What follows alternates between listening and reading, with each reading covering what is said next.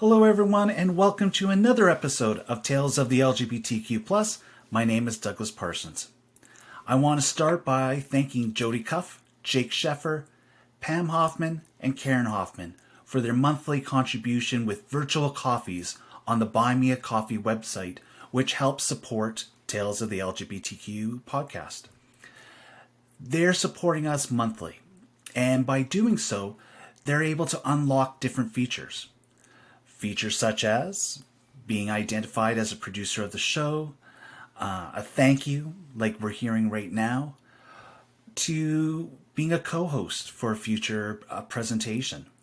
There's lots of different things.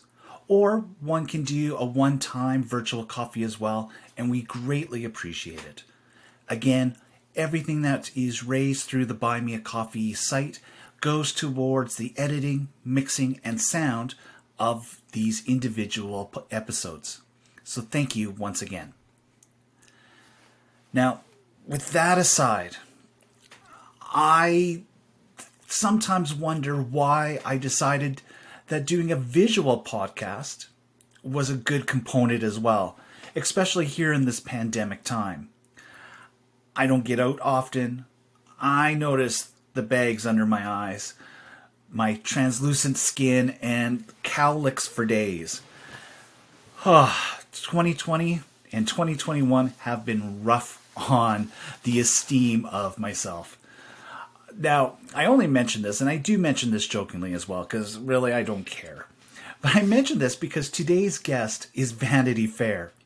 Vanity Fair is one of Alberta's, one of Canada's preeminent drag queens. She has been within this field for over 20 years, and she keeps becoming stronger and stronger. Dare I say, a legend, or legs and dairy, for some in the know. She's been involved in many different causes. She is a charity queen. She goes out and she supports. If she says she's going to do something, she does it. She's been involved with the Imperial Sovereign Court of the Wild Rose for many years.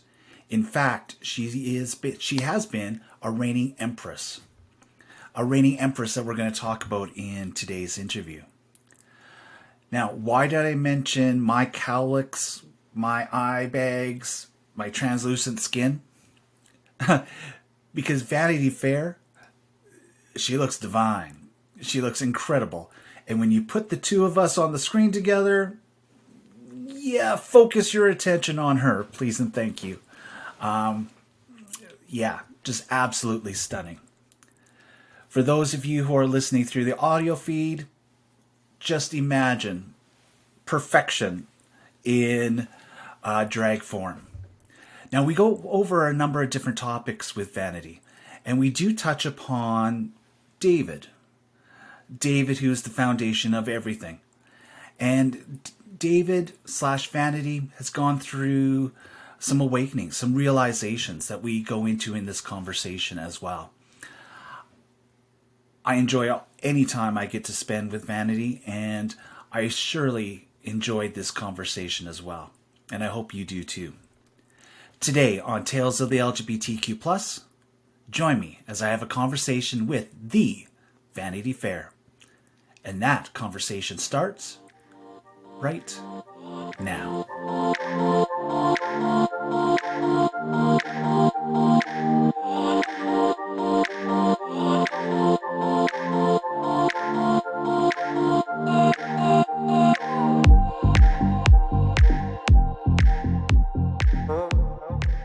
Hey, Vanity. How are you today? I'm great. How are you? Just another day in COVID lockdown here, you know? the quotation marks for whatever this reality is. Ah, one day. Our current reality. You know, when I started this podcast, people were saying, Are you going to do an audio podcast or a visual? And truthfully, I was going to do an audio. And I've been kicking myself at times because I've had to deal with COVID hair and COVID underneath the eyes and all those type of things. But finally, today I understand exactly why we have the visual because you are a beauty here on our screen. This is all smoke and mirrors, right? I can cover my COVID hair with a wig and cover the dark circles with concealer and try and look flawless, I guess. I don't know. That's what I'm trying to do. So I think you probably just woke up this way. That's what I'm imagining. Oh, yeah, for sure. not at my age, honey. Not at my age. well, um, you know, how long does it take for you at this stage to get yourself into that visual aspect? You know what? I kind of miss the early days of drag in the early 2000s, late 90s, because we just wanted to look like real women. So we just put on a little bit of blush and mascara and penciled on some eyebrows when we were in drag. And then Drag Race came along and changed everything, and now we're like contouring and highlighting and putting glitter everywhere and making ours like it's a it's a whole different process now than it was 20 years ago. So it takes me like makeup alone takes a good two hours, and that's like half an hour before showering and shaving, and then half an hour after that getting dressed as well and putting hair on. So, but makeup alone is like a two hour process these days. So and I hate watching tutorials because I learn new tricks, but every new trick that I learn adds another five minutes to that process. So it's a bit much.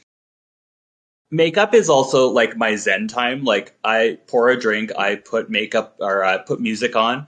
I have a bath. I have a little ritual that I go through, and it's kind of my my me time and internal reflection kind of time. I just kind of get in the zone and tune out the world, turn my phone off, and so it is kind of it's good time spent two hours. So absolutely. Well, it's a good time spent for us for sure.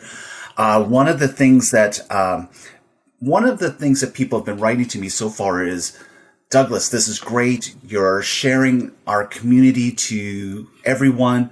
Where are the drag queens? Where are they?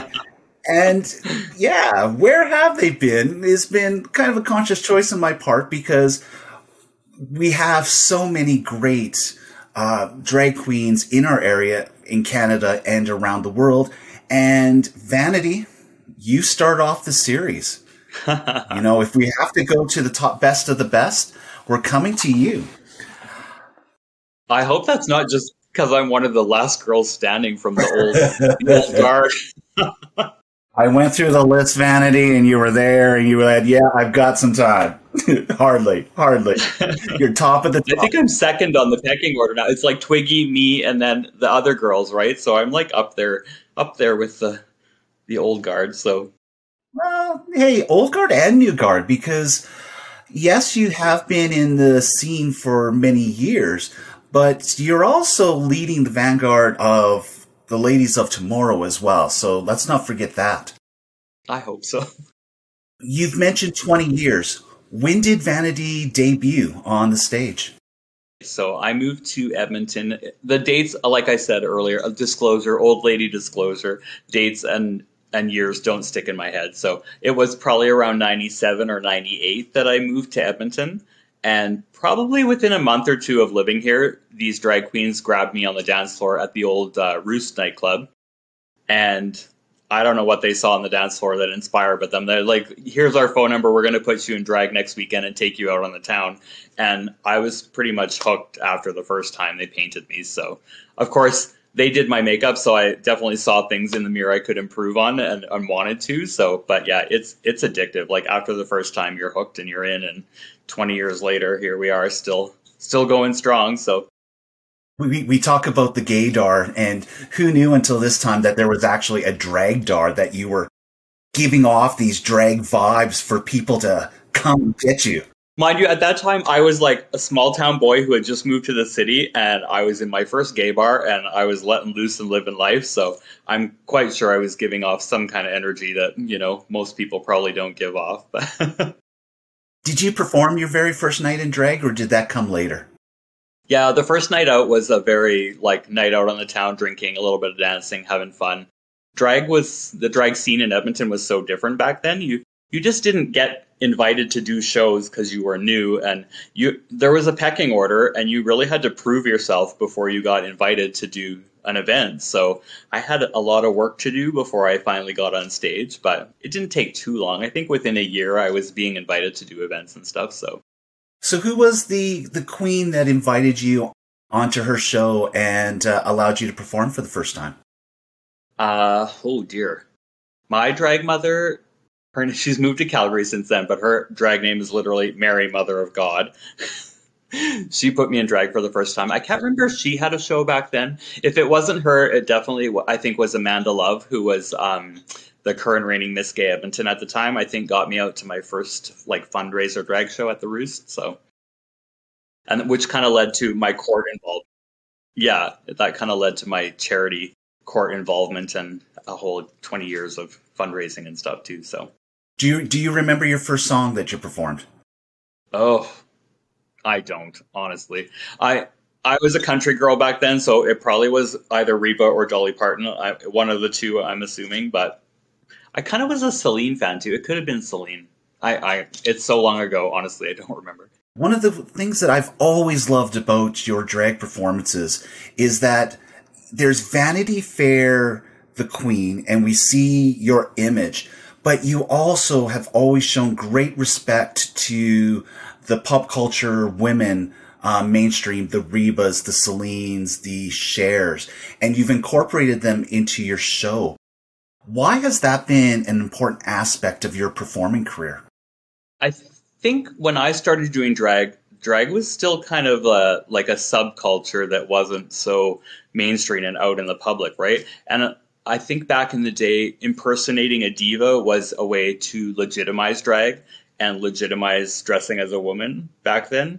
Maybe not so much in my time, but I know even just a few years before I started, like, you know, drag was still an iffy thing. And if you were caught out in public and drag, it was still an issue and, and all that kind of stuff. So I think I could just kind of grew up in that culture of like, okay, find some girls that you can look like and impersonate and bring that to the stage. And then as my list of divas grew over the years, I guess I just kind of embraced that. And you know what? And with Drag Race and the way drag has changed recently, I really struggled for a couple years. Um, I don't know if you remember that period of time, like Lilith came out and and the House of Homicidal and drag kind of like freaky drag and alien drag and animal drag, all this stuff was cool. Like anything went. And I really struggled with whether my style of drag was relevant anymore.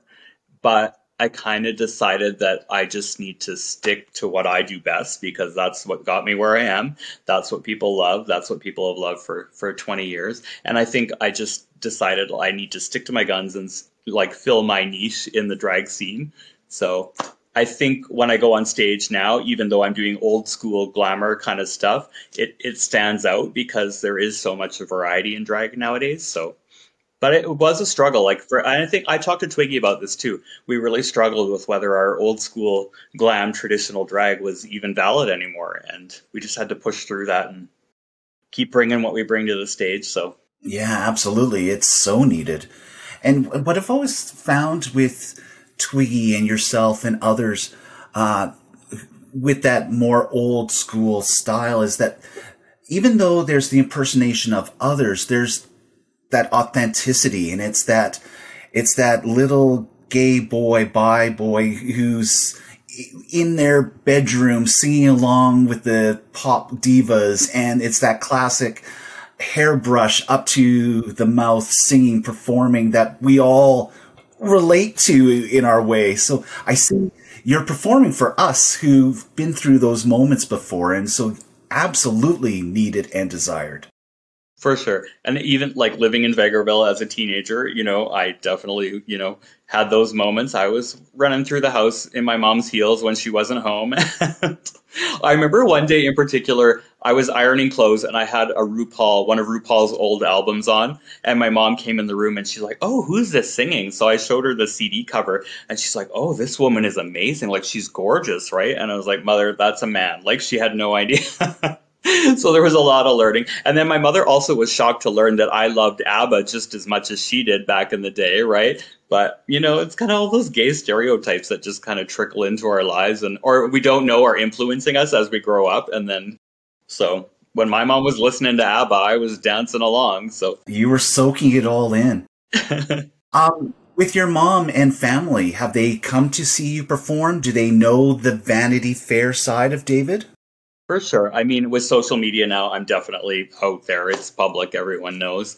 Uh, my parents have been to a few shows over the years. They've come to like some of the drag queen uh, Mother's Day brunch events and uh, a headliner show that I did years and years ago for Jeff and Daisy. My parents came to that as well. And I don't, the very first time I showed my mother pictures of me in drag, she like burst out laughing hysterically. And which was not the reaction I was looking for. her and my aunt were together and they were just cackling and laughing and thought it was hilarious. And I said, like, what the hell are you laughing at? And they're like, well, when you sit and you try and picture your son dressed as a woman, you have a certain mental picture in your head. And then when you see the reality, it's so much more than what they realized it was going to be. And we're just like blown away. And, but my family's been accepting of every aspect of my life since I came out, really. So I, I, I didn't have any negative responses coming out or growing up. So I really, I've been very blessed in that way. So. Oh, that's brilliant. Absolutely. A big shout out to the moms, the dads, and the family who, um, who just follow with love. That's necessary at all times.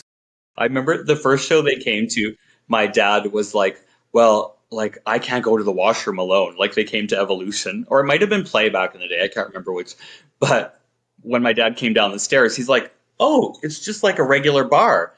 And I was like, well, what were you expecting? Like a dungeon with like chains and crosses and dark, shady corners? Like, it's a bar. We come here to drink. We come here to party. We come here to dance. It's like any other bar. But again, he had that preconceived notion in his head of what a gay bar was and was scared, but he sucked it up and came anyway and, and enjoyed the show. So I'm still to this day upset though that the gay bars are not like a Frankie Goes to Hollywood video. I thought exactly that's what it was going to be, and that's what I wanted, and then it was so tame. Oh. At least some of them weren't. Oh well. Oh well.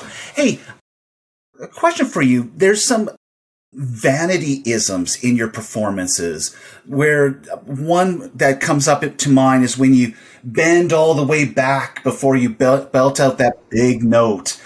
You know, is that something that you did on purpose, or did you just reflect afterwards and going, "Oh, I'm always going backwards when it's about time to suck in wind"? Or how did you develop that? Yeah, I think every drag queen has those like trademark moves. When I was back in my 20s, I used to be able to do like a full cartwheel in six inch platform stripper heels. Those days are long gone. I I could still do it if I had to, but those days are gone you know, now at my age, I'm like wear a corset, which restricts your mobility and all those things. But you know what? As a kid at family weddings and whatnot, I was always the best person at limbo contests. So I think that's where it comes from. Like I don't, people are, I don't know, I can bend back pretty far without falling over, and I think people are amazed by that. But I don't know. It is kind of a trademark move now, and many try to imitate it, and it just doesn't happen. There's something I got to ask you, and and I kind of was joking in my head a little bit as you were going, ah, was it evolution or was it play? And I gotta say, you know, for the drag queen that shut down bars for her year as being an empress, I can't, I can't understand how you could forget. oh, I know. They're I shut down so many. They're they're all just a blur in my head. So there's been so many over the years, though. Before we get into your year as being the queen, the empress here within Edmonton, it, has there been a favorite stage or has there been a stage when you've been like, this is the vanity stage for me to perform on? Oh, you know, there, like we said, there's been so many bars over the years. They all had stages of kind of different different caliber. I think because I started on the Roost dance floor at the Roost nightclub, I think that'll always be my favorite, all time favorite. Um, Junction had a great stage there towards the end. We did a lot of shows there. And I think now Evolution, after the new stage that Christy Healy bought, I'm we used to practically perform on that little cardboard box that they had. They called it dance floor when they first opened. But the new dance floor is amazing, and it just allows you so much more um, flexibility and you can kind of plan out numbers and plan strategic entrances and exits and so but i think as each bar opens and closes they just find a place in your heart right? And they become your second home for a while. Evolution right now is that place for me. So i miss the roost. I still miss the roost to these days but it it'll never come back. So we just gotta and i think evolution is kind of getting that roost feel of you know a great mix of people from all different walks of life and just having a good time. And we just need to get back onto the dance floor. We need that time and space and and give us that space and we'll create the aura for it. Yeah. So let's go on to the Imperial Sovereign Court of the Wild Rose. Uh, an institution, uh, a group of people that so very close to your heart. Can you tell us more about this court and who they are and what they do for the community? Uh, so the Imperial Sovereign Court of the Wild Rose is uh, a nonprofit organization. We're on year 45 of raising funds for local charities in Edmonton. I think we're the oldest nonprofit organization, LGBT nonprofit organization in Alberta right now. So 45 years. Uh, I kind of came on the scene around Reign 21, and we're on Reign 45 now. So I've been right from the get go, been involved.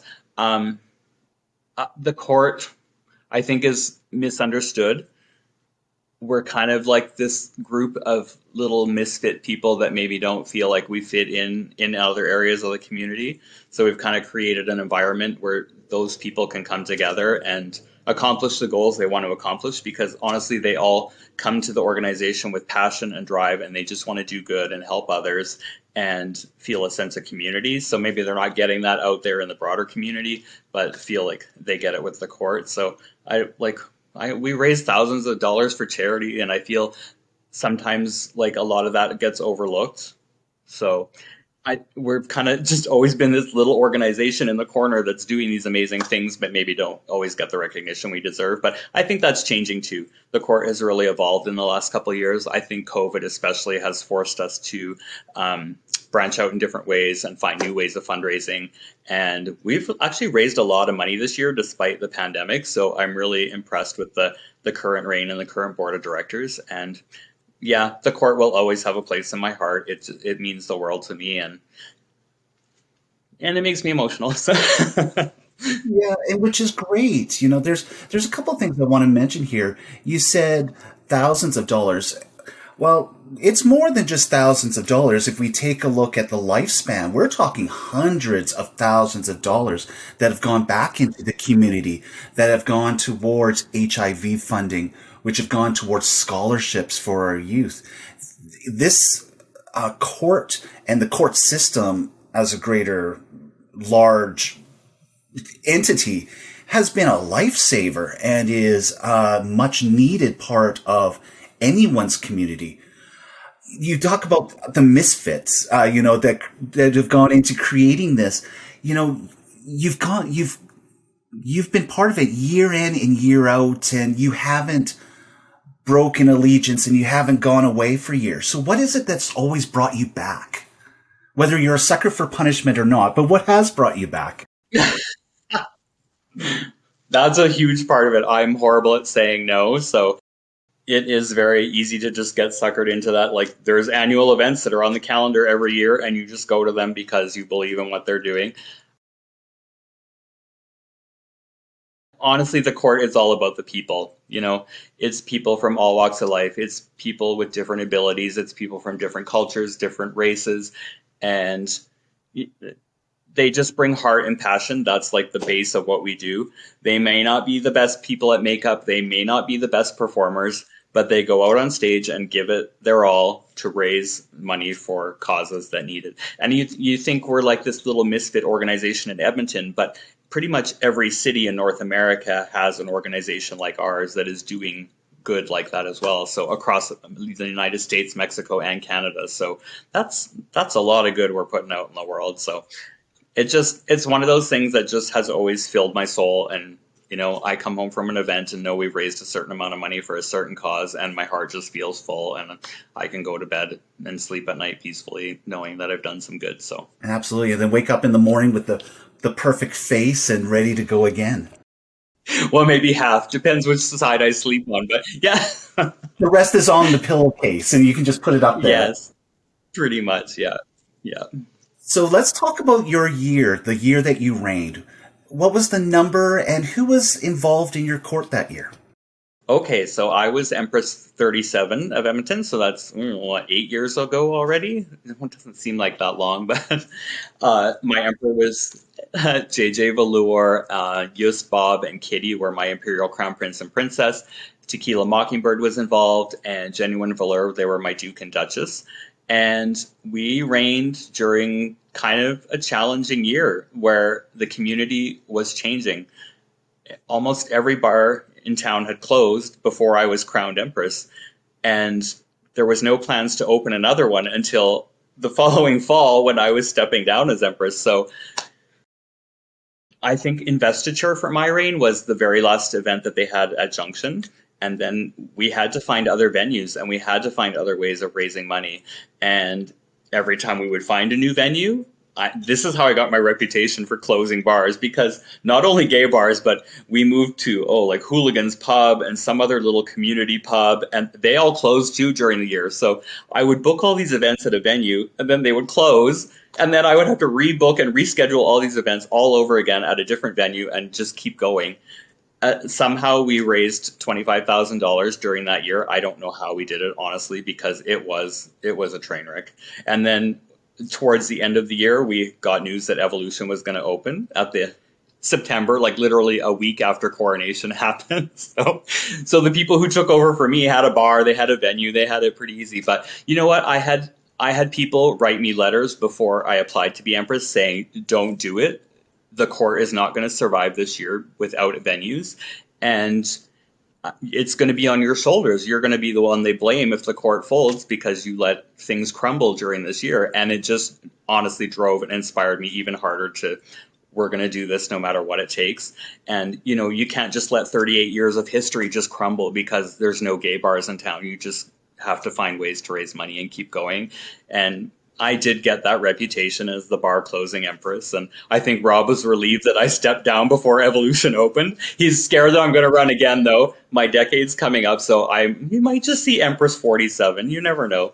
I still have still have some energy left in me, so but yeah, it was a challenging year, but you know what? We like we made it through, and the court carried on, and now we're at year 45, eight years later. So it's yeah, it's amazing.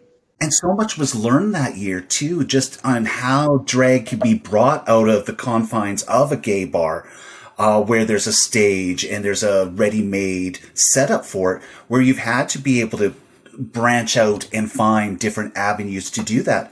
And I look at what's been happening in the past two years uh, with the court, especially with COVID taking place. And now you see a lot of the online shows and people like yourself doing videos for this. And yet here you would think it's going to be a huge detriment, which it is, but yet all of this money is still being raised. And I, hey, I'm gonna I'm gonna blow smoke up up your butt here for a second, but I think a lot of that's got to come back to your reign where all of you faced it as a challenge and you persevered and you showed the way that yes, it can be done. So I think a lot of the success that's happening now can be brought back to your reign and say, hey, this is where we learned this from. We did, like, we really had to be creative. So, you know, I think that was kind of the start of, okay, like, why not have an event in a hotel? and then all of a sudden taking an event out of the bar makes it accessible to all ages we can have minors and you know which probably led to yeah the beginning of the amateur pageant and the junior pageants and all these things that we do now that include people who are not old enough to get in the bar and yeah, it's pretty amazing actually. I I never thought of that, but I guess yeah, we were really the start of a lot of things that happen now.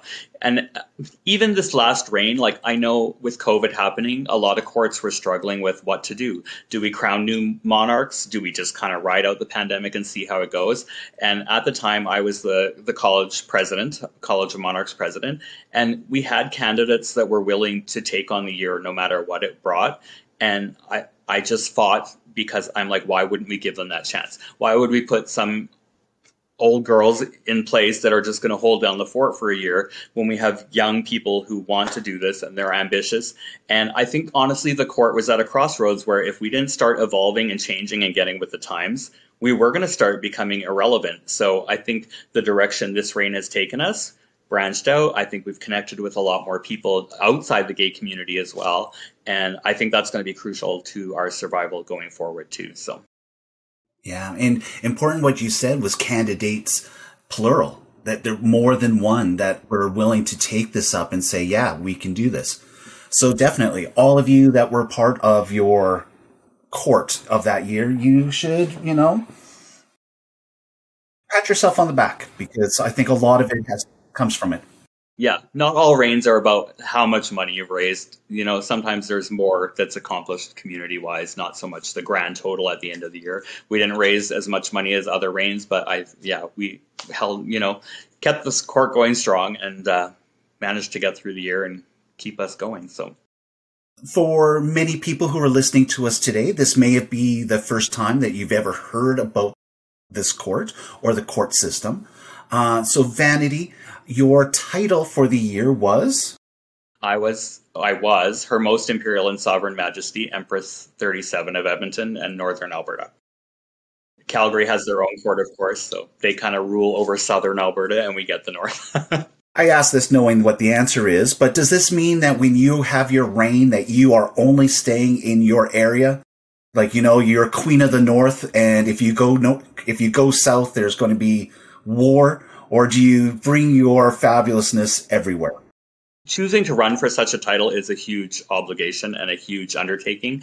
You're committing an entire year of your life to this organization and the community. So you agree in a contract, basically, you sign saying you will travel travel to other cities, a certain number of cities over the course of your reign. So you know, I traveled to Vancouver and Regina and Winnipeg and all these Calgary, all these other cities, representing Edmonton in the hopes that when our coronation came around, people would would travel and come have a good time here. So it is it is a huge network of people across Canada and North America. You know, I have friends in Toronto, I have friends in Vancouver. I can go anywhere in Canada and know there's people there that I'm going to know and have a connection with. So that's really unique, I think. You know, it, it's so much bigger than just our little small community. We are also responsible for all the fundraising efforts for an entire year in our own community, plus the travel requirements. So it is a big undertaking. It's expensive, and it definitely was something that had to fit in my life personally as well. Like it, it takes planning to have the right time in your life to do that because it's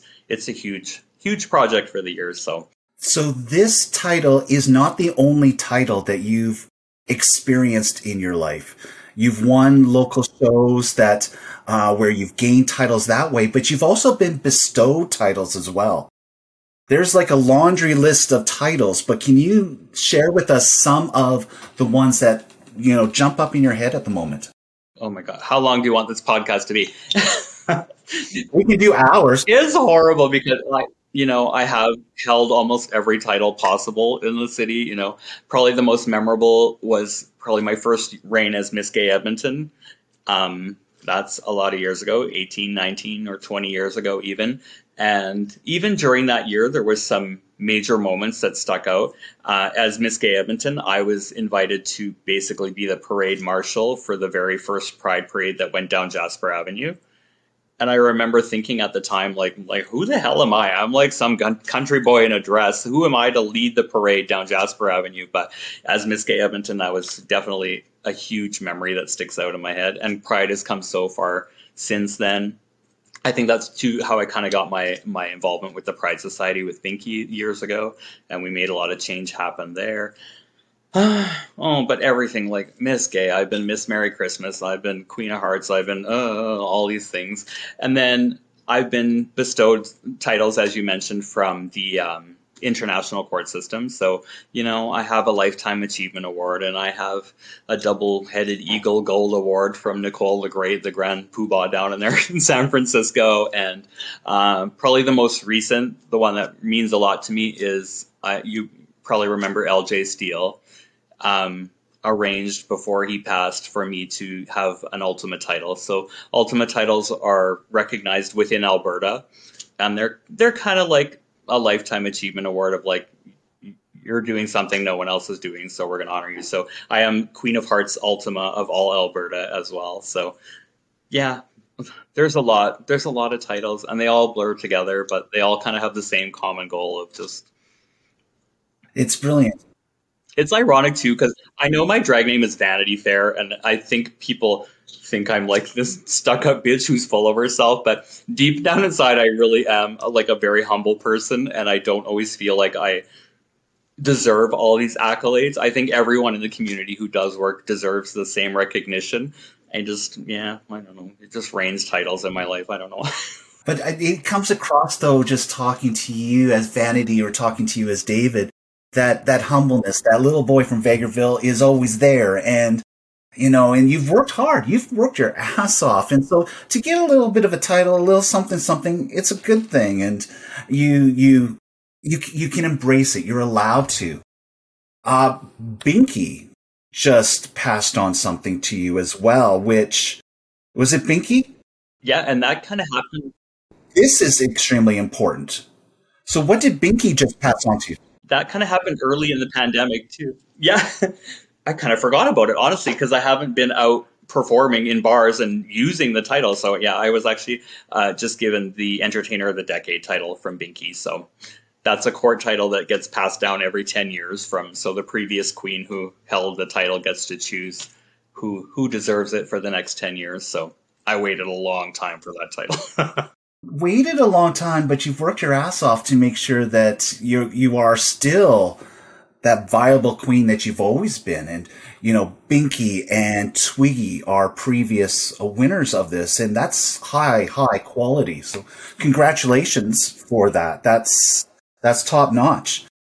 Let's go on a little bit from this. And I want to talk Vanity Fair, of course, but by talking to Vanity Fair, we also have to acknowledge David. And David is just as important, if not as important as the visage that we see here and that we're talking to. Uh, David, you recently announced on Facebook uh, something very personal about your life. And this has been just a very recent announcement. Um, can you please share with everyone your announcement? I think to start, it's important to recognize that while I was doing all these things in the community, I also was fighting my own battle with mental health and all these other issues under the makeup that probably people don't know about and don't don't see because I don't let them see that. So I think years ago, David and Vanity were very different people. And over the years, Vanity's confidence has definitely rubbed off on David, and he's I they're more the same person now than they were, and it really I just recently disclosed that I am going to choose to identify as non-binary, um, which at my age seemed a little ridiculous. I'm not going to lie. I was like, "Am I crazy? Like, why am I doing this?" But you know what? Like you know as well as I do, when we grew up, there was two gender options, male and female, nothing in between. And over the years, we've learned that everything is on a spectrum. There's there's no word that defines any one person, so we have to find our own identity, right? And I just feel I think over the years, David and Vanity have merged and they're more of a fluid entity. You know, I said in another interview, like there's days at work where I'm at work with my boy haircut and my jeans and t-shirt, and vanity like comes out of me in some comment, or you know, like she's just in there all the time, and she comes out, and and vice versa. I think sometimes you know vanity has a few too many drinks, and David's sensibility has to be like, okay, bitch, like pull yourself together because you got a got a show to do here, right? So I the the two have just merged, and other than my physical body identifying as male, I don't really relate to anything else hyper masculine, if that makes sense. And, you know, like I've been wearing makeup since I was 13 years old, and I've been, I love perfect eyebrows, and I like big hair, and I like my boy hair to be perfect, and I like, I'm just so much more complicated so much more uh, yeah in in what's, what's the word complexity i guess than just the word male can define so I've just kind of, and it, it, was a process for sure. I think I'm in a relationship now where I feel safe to express myself freely and know that I'm not getting judged or thought differently of. So it's nice to just kind of let go and actually be my genuine self because I know there's a lot of people in the world who think they know David as well. But David is also very good at just putting on a facade and a happy face and not letting people in and not letting people know what's going on in their head. So um, I think I'm just in a an age and a situation in my life right now where I just feel I can express myself freely and be my genuine true self without having to put on an act for anyone. And uh, like at 45, I'm like, oh my God, it took a long time to learn that lesson. I feel like I've been trying to learn that lesson for 25 years, but I think it's actually cemented in there now. And uh, yeah, it just felt like the right thing to do. So I'm very happy for you. Very happy for you. People our age, uh, my age, and a little even like we need to kind of get with the times. And you know, I know there's a lot of people our generation that are resistant to a lot of the millennial crap they call it, which it's not. But um, the world's changing, so you either keep up and stay relevant, or you get left in the dust. So I've been just trying to evolve the last couple years and learn and listen rather than voicing my opinion sometimes. And you know, yeah. See, when we were growing up, because I'm the same age as you, it's, you know, this is my 46th year, and we didn't have all of this terminology when we were growing up. We it was this nothing. Um, and you said it perfectly with it had to be two genders and it had to be this. And we're learning this language now and we have to be open and receptive for it. And we also have to be receptive in the future because a lot of the vocabulary of the future hasn't been created yet because we're still discovering and we're finding those nuances.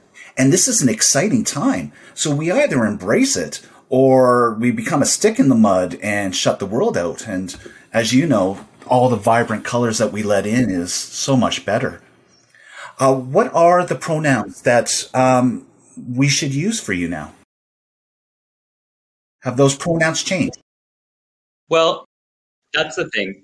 This never really felt like something I wanted to do to be treated differently or spoken to differently or seen differently. It, it, was more of an inner peace kind of thing that I needed to do for myself. So I guess with drag, I've always used all the pronoun like freely. You know, if I'm with a group of drag queens and we're boys, we still call each other she and her and girl and you know, and and vice versa in drag. I am a little more picky when I'm in drag. I prefer feel, female pronouns because I don't know something about someone calling you dude when you're in drag is just kind of not doesn't feel right, right? But honestly, I just it's not something I'm gonna be hypersensitive about or correct people on. I don't think anything's going to change in my life in that respect. They, them is kind of a new thing that I'm just kind of getting used to. But yeah, he, she, her, whatever, bitch, whatever you want to call me, I'll answer. just make sure you call. Just make sure you call.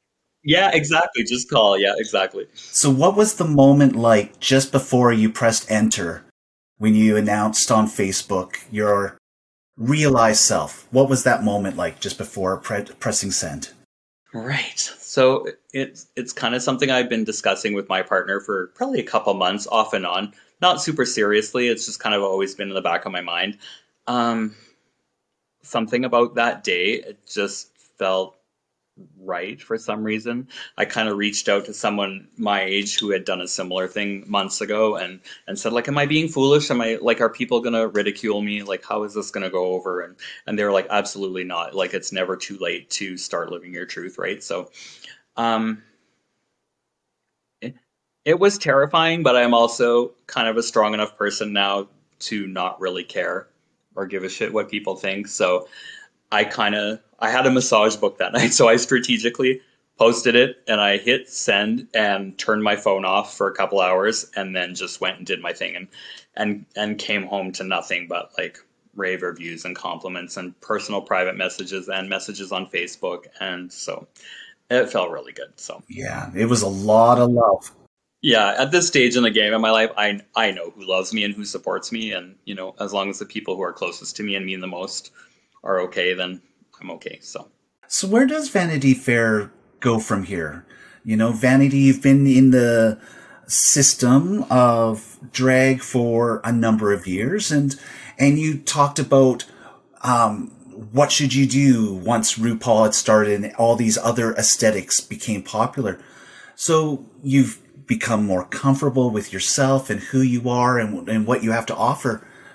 Vanity 3.0 what will Vanity 3.0 look like as you move forward in your career? Oh dear. I don't oh, I don't honestly know.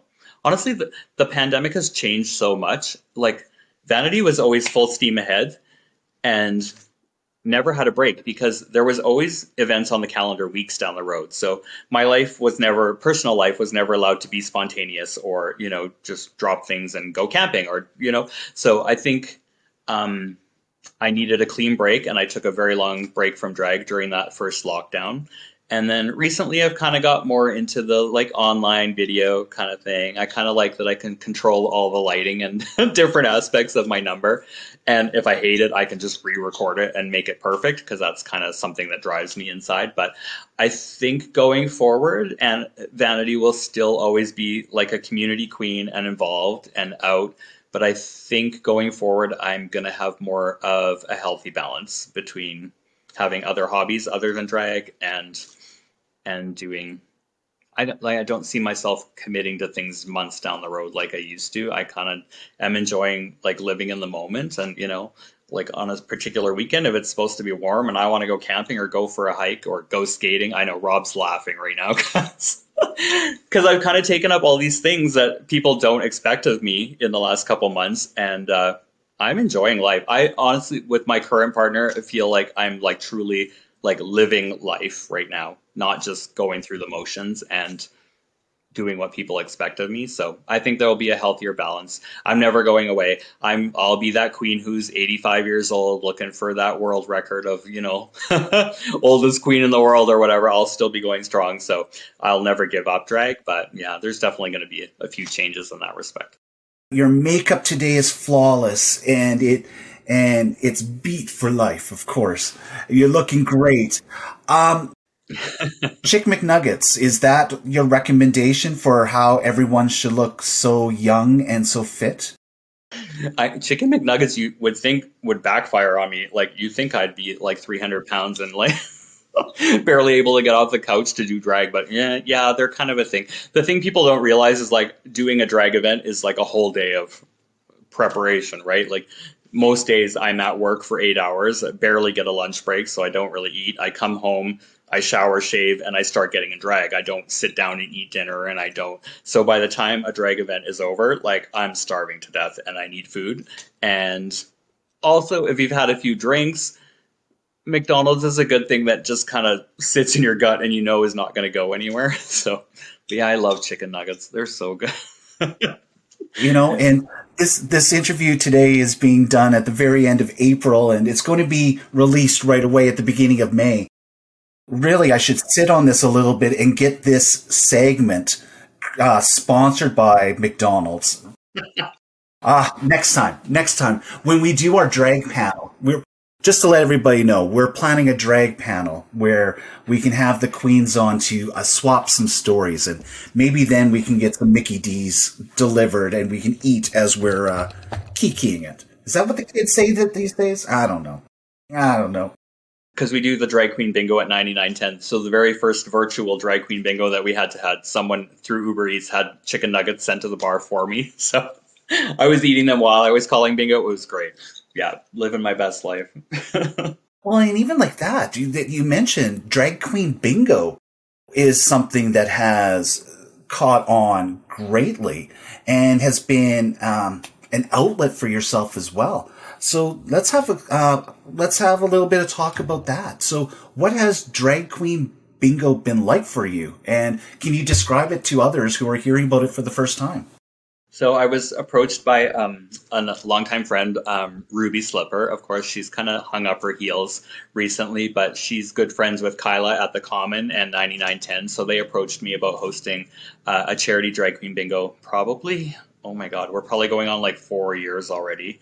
And I was kind of at a point in my life where I was kind of the court stuff still meant something to me, but it was getting to be a little routine and a little predictable. Like I told you, you know, the the same events are on the calendar the same weekend every year, and you just kind of get in that flow of just going through the motions. So, Drag Queen Bingo for me, when it caught on and really got popular, and it kind of took off right from the get go, um, I just leave bingo every event just feeling emotional and feeling like a million dollars. Like it just feeds my soul. And part of it probably feeds my ego too. I mean, as the bingo caller, I'm up there and I'm in control and I have the microphone and I can just talk for two hours and people either laugh or they don't. I don't really care. And people heckle me and I heckle them. And so, uh, as much as I hate to admit, I do love being in the spotlight in that in that respect. But I I just love like the last bingo. I think we raised. Oh, when was it? I can't remember it might have been the very last live one. So before last year, before March, it must have been. Um, like we raised six thousand dollars in one night for the Chew project. It was right after Chew had lost their government funding for the youth shelter, and we had two seatings of bingo and raised six thousand dollars in one night. So to leave an event like that is just kind of mind blowing and overwhelming, and makes you feel like a million dollars. And I know my part in that is small, you know, Kyla organizes the bingo and the event and the staff and Ruby does her part and, and I just show up and look gorgeous and host. That's literally all I do. But yeah, to just be a part of that and it's it's been amazing. It's kind of revitalized my drive to, you know, like a, a new event that's fresh and new and successful and and does a lot of good. It just kind of renewed my passion and renewed my my spark for fundraising and, and for drag really too there's all of these new events that we didn't have when we were growing up and these events that weren't available in our 20s or our 30s. But I would love for you to talk a little bit about queer prom here in the city and attending those events uh, where we have identified LGBTQ plus youths attending high school prom what was it like the first time you were able to attend such a prom? Ooh, that's a few years ago already. And honestly, it's been a couple years since I attended prom, but oh, it's the most amazing experience. To it's crazy to me like like I didn't come out until after high school because I was so scared. And to go to an event where you see kids who are 10, 11, 12, 13 years old who already have figured out who they are they've figured out that they're going to live their life a certain way and and and roll with it right? Just to see them enjoying life and making connections because i'm sure connecting at that age is sometimes a little different. I mean we have the bars and clubs and and other social events but for kids that age i think it's really hard for them. There might be one or two other kids in their school who who identify the same way but to see a whole room of hundreds of kids who are you know just queer and proud and rainbows and glitter and everything you can possibly imagine going on in the same. It's amazing. It's just yeah. I'm so glad. There was a year where prom almost didn't happen, and the court kind of stepped in and and donated some money to make sure the event happened that year. And then we actually donated some extra money to kind of create a reserve fund for them as well. So if they were ever in a, a bind again, the the event had to happen. It has to happen. So yeah, and I re- recall seeing pictures online where there was a lineup of people to get into the event because it was maximum inside and people from the court went outside and performed for the people waiting in line as well. Yeah, I was there that year too. Yeah, the prom the last couple years sells out every year. Like they they can't get a space big enough to accommodate everyone. So yeah, yeah, we had a, a boom box, and we're I think we might even have been using someone's CD player in their car with their doors open and blasting the stereo. And yeah, we did drag numbers out in the parking lot at the Lions uh, Senior Center there and entertained the lineup. And I don't know if some of them ever got in to the dance. I don't think they probably did, but they had a good time out in the parking lot. We made sure of that before we left. So, who are the drag queens uh, or drag kings uh, who have inspired you on your Vanity Fair journey? Oh dear, over the years, there's a lot of them. Um, probably the first one that comes to mind is Chatty Cathy Jackson. She's Empress Two of the Imperial Sovereign Court of the Wild Rose, and at her age is still you know attends coronation every year makes sure she's there she still does drag Twiggy paints her face and she looks and to just the fact that she still shows up that many years later and still cares about what we're doing is a huge inspiration to me. Uh, like I said, I'll be 80 years old and still doing drag. Someone might be pushing me in a wheelchair, but I'm going to be there. And uh, yeah, exactly. Uh, Twiggy is a huge inspiration to me. She was kind of that queen that I looked up to when I was kind of getting started as a baby queen. I just remember watching her perform and how gorgeous she was and just being in awe of, of everything she did and and aspiring to that. So yeah uh, there's been so many over the years. Honestly a lot of them don't do drag anymore which is kind of sad. I wish they were still kind of bringing that art to the to the community. I think the kids need to see some you know the way the old girls did it back in the day too was totally different than now you know. Um, there's so many and especially with the court every year there's a fresh batch of you know men women emperors empresses who just you can't help but be inspired for. I, like Rob is also on that list. I know I don't know if he identifies as a drag king per se, but as an emperor, you know, he he's had his moment in the in the spotlight performing and whatnot. Everything he does through evolution and actually every club he's worked at, he's been very heavy on like community involvement and uh, I even with what's going on now, I know he's fighting for evolution so that they can reopen and you know keeps promising that it's going to be there when this is all over. And he just yeah eternal hope and and drive. He just does what he does and endlessly you know like he just goes nonstop and i don't think gets the recognition he deserves either sometimes so Rob, we're talking about Rob Borowski here in Edmonton, and uh, I can make the announcement that uh, we've been holding Rob's interview back for a little bit uh, because June is Pride Month, and I've wanted to put Rob front and center when it comes to Pride, Pride in Edmonton. So Rob's interview is going to be debuting uh, the first week of June, and it's going to be a long one because, as Rob says his resume is more of a gay uh, gaysume because he's been involved in everything gay. And if it if it hasn't been gay, he'll create something that's gay. So that could be a two part or a three parter just because of Rob, because he sweats. It's gay. it's just and Rob, you know, Rob's been around as long as I have. He's been working in, in buddies and clubs uh, as long as I've been around too. So he's got just as long a history as I have in the community. Yeah, absolutely. And we'll look forward to that interview for sure. We've touched a little bit upon RuPaul and the drag race. What are your thoughts about this phenomenon that has taken place over the last 10 years with RuPaul and how has it affected the uh, community, both in a positive or even a negative way? It's definitely changed drag. I think, I think overall for the better.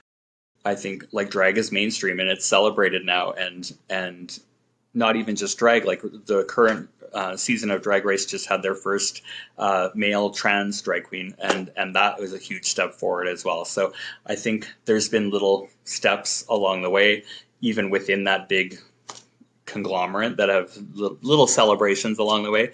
I think um, drag is more of a drag literally stands for dressed as girl and drag is so much more than that now. I think people just drag is a way to express yourself freely whatever that looks like. Like i said you want to look like an alien you want to look like a stalk of broccoli like whatever. It all you know if you can go on stage and find a song that fits and make it work it's entertaining and people eat it up right so uh, yeah, drag has just blossomed and it's so much more diverse, I think, than it was. And so, which makes shows more diverse and more interesting and more entertaining and more uh, appealing to a wider variety of people, straight people included. I think, you know, Drag Race has also given the straight community a little peek into into gay life that they maybe were curious about or never even knew existed or you know so i think it's definitely definitely helped in the majority of ways, I would say.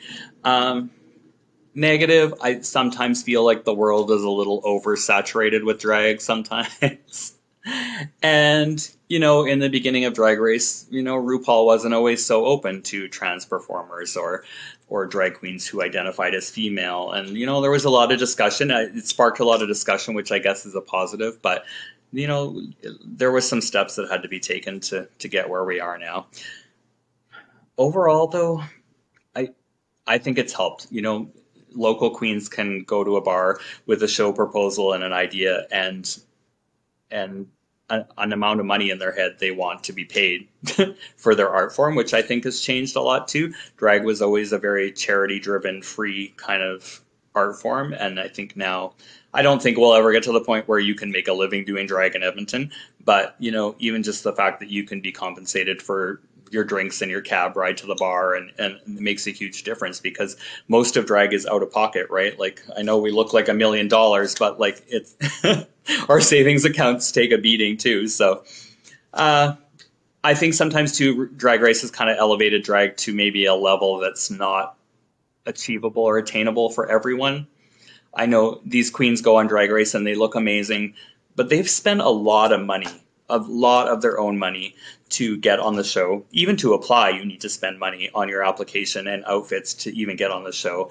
and then not to mention like you're giving up how many months of your life taking off work so you're secluded for filming and uh, like i'm sure the majority of queens come out of their drag race experience in the hole like in debt and that's sad to me in a lot of ways because it's just I don't think it, it, People are always on my case too to go on Drag Race Canada. I'm like, well, if you want to sponsor me, I'll consider it. But you know, I'm not going to give up three years of my life and three years of work, or three months, sorry, three months of my life and three months of being away while my clients at work are finding a, a new hairdresser. And you know, it's a huge sacrifice. And uh, so I don't really think it's realistic for everyone, which is sad. You know, it should be something I think that's attainable for everyone. And it's kind of an elitist thing now. Yeah, there's a recent article that came out that talked about the cost of drag and up until about season eight and season nine of the American RuPaul version, it was more affordable. You could wear your homemade outfits more often. But now, especially this past year, the wardrobes over $20,000, $30,000. And some aren't even saying how much they're spending anymore because the cost is so big and it's so noticeable when you compare it to the person who's not able to afford. And now we have oh you know h&m i don't want to see h&m well you know you know as it turns out um, the the queen who got berated for it she had to sell all of her outfits during the pandemic because she had lost her income in performing. So during that time away, she sold all of her outfits in order to survive and then was brought back to the show and had no dresses. So she had to go out and find something. So it just goes. Oh, I hadn't heard that yeah, story. I'll send you oh, that article. Oh, that's sad. See, yeah, oh, yeah, stuff like that breaks my heart. Just... So it's that's a negative part for it as well, and I need to harp on it again, just because I love the queens who do the icons, who do the classic drag. For anybody entering this uh, realm, do make sure that you go towards the women who have been performing for a while and learn from them and learn the history of it because it's more so than lip syncing for your life. Oh, for sure. yes. If you, if you could lip sync for your life for to a certain song, is there a certain song that you'd be like, yeah, I'm the winner, I'm the lip sync assassin for? I have a few that just kind of like come out of my soul pretty easily. Uh, I think this is like an old school song, but if I had to do New York, New York by Liza, I think I could kill that. More recently, one of my boyfriend's favorite numbers that I perform is I Drove All Night by Celine Dion. Um, when I told him the original song was by Cyndi Lauper, like 25 years ago, he's like, Really? I would never would have guessed. but uh, yeah, it's a song that kind of just comes out of me naturally without oh, much effort. A lot of Cher stuff too. I think I could really knock out of the park if I had the opportunity. So I think that's a scary thing about going on Drag Race too. Is I watch these girls lip sync and I don't necessarily know if I could slay every lip sync the way they do because of my style of drag. So it would definitely would be. And I also Ru always talks about your inner saboteur, and I definitely have one of those inside of me. So I don't know. It would be interesting. I think I would learn a lot, but eh, I don't know if I'm up for it at my age. Not gonna lie.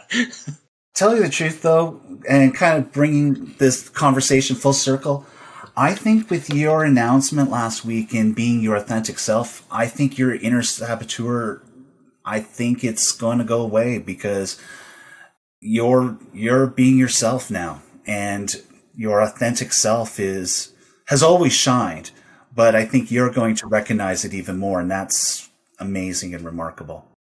I don't know if the saboteur will ever go away. I'm I'm just better at keeping her in her place and putting a gag in her mouth when I need to to get on with what I need to do. So that's a hard lesson to learn. It's definitely been a process. So yeah. Yeah, ball gags can be good too. So embrace that as well. Yeah. yeah. My mom is now gay, you know, for that part of this conversation. um, hey, a question uh, to you. What would you say to that younger kid in Vegreville? What would you say to him, them, um, now if you had a chance to? I think if I had a chance to talk to David years ago, I would tell him that he doesn't need to take on the weight of the world. He doesn't need to take on other people's problems. He doesn't need to fix everything for everyone. He can focus more on himself and take care of himself rather than worrying about everyone else around him. And that's something I've done since I was three years old. So I know definitely that's a talk that probably should have happened years ago. But yeah, I, I take on a lot and I worry about people I care about and do my best to try and make their life easier or, you know, even if it's to my own detriment. So yeah, I wish I had learned those lessons a little earlier, but. Hey, you're learning it now. Yeah, finally.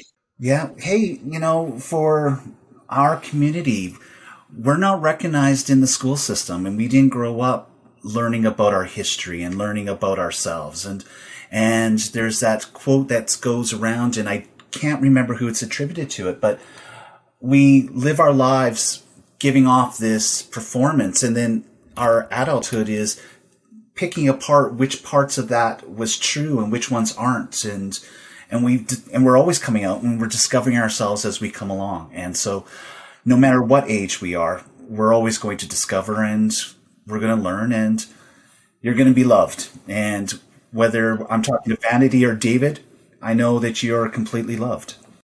I've always hated that tagline, it gets better. I not hated it, it's just never sat well with me because I think it does get easier as we get older, but it takes a lot of work and it takes a lot of conscious effort and a lot of self growth and, you know, evaluation to to get to a point where things are better. It doesn't just magically happen.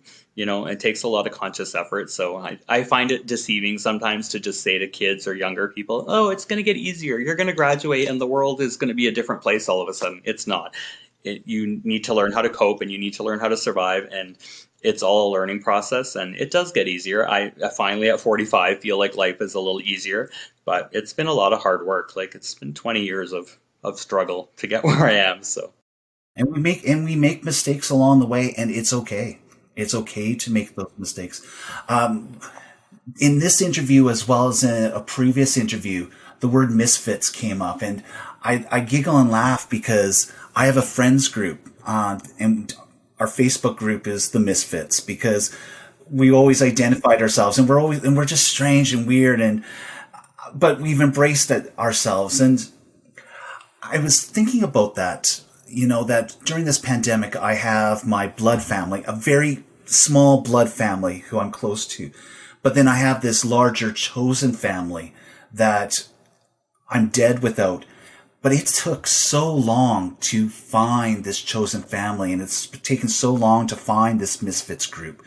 And it's a lot of hard work. It takes time to create it and it, a lot of trials and tribulations, but you do find it it's just not handed over easily. Like I mentioned when talking about the court, how it's a group of misfits. I think because of my involvement and I am so out there, I think a lot of people would be shocked to hear that I a lot of times feel like I don't fit in in the gay community. Um, I've always been treated differently because I do drag and not in a positive way. Um, you know, I'm not the most masculine guy and I do drag. And you know, I'm skinny, I'm not muscular, I'm not a jock, I'm not a bear, I'm not any of these things. I kind of fall between the cracks in all these different boxes that gay men put themselves in. So, in a lot of ways, the court was a natural fit for me because I don't feel like I fit in in a lot of other aspects of the community. And that probably sounds bizarre to people because they look at me as, you know, this huge entity in the community. But yeah, I've, I've literally been told by men that you are absolutely perfect in every way, but you do drag, so I can't date you. Like, that's sad to me. I finally found someone who celebrates the feminine side of my personality and and that's amazing, but I know like it's not easy out there for queens on the dating scene. No, not easy at all. Well, that we need a panel for as well. We'll do a yes. We'll do a panel. that's a whole other podcast. Yeah. Well, and the person's the interview that's going to be released just before yours is with Trevor Schmidt uh, from the acting world. Yeah, and you see, I love Trevor Schmidt, and I love Trevor Schmidt.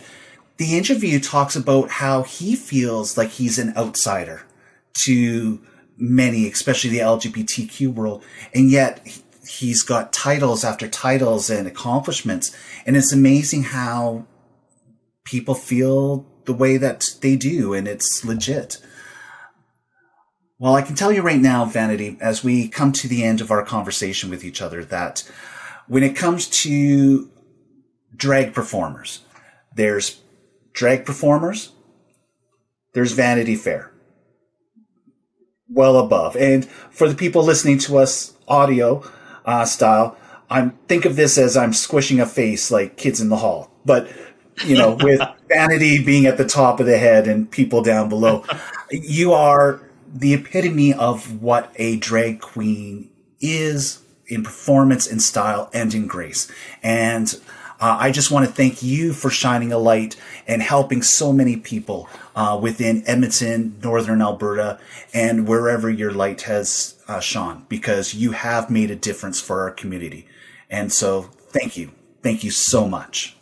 That means a lot. I don't hear stuff like that a lot, so that means a lot to me. I thank you. You did it right. You did it right. so we're going to have you back in the future because we're going we we have a panel planned for with drag queens and much lighter and just sharing the stories and the backstage gossip and the people that we love to hate and all that good stuff. Yeah. for another time, of course. Another time, yes. So until next time, on behalf of Vanity Fair slash David, um, I want to thank all of you for listening to our podcast today. Always remember to be good as much as you can, and always remember to text when you get home. Until next time.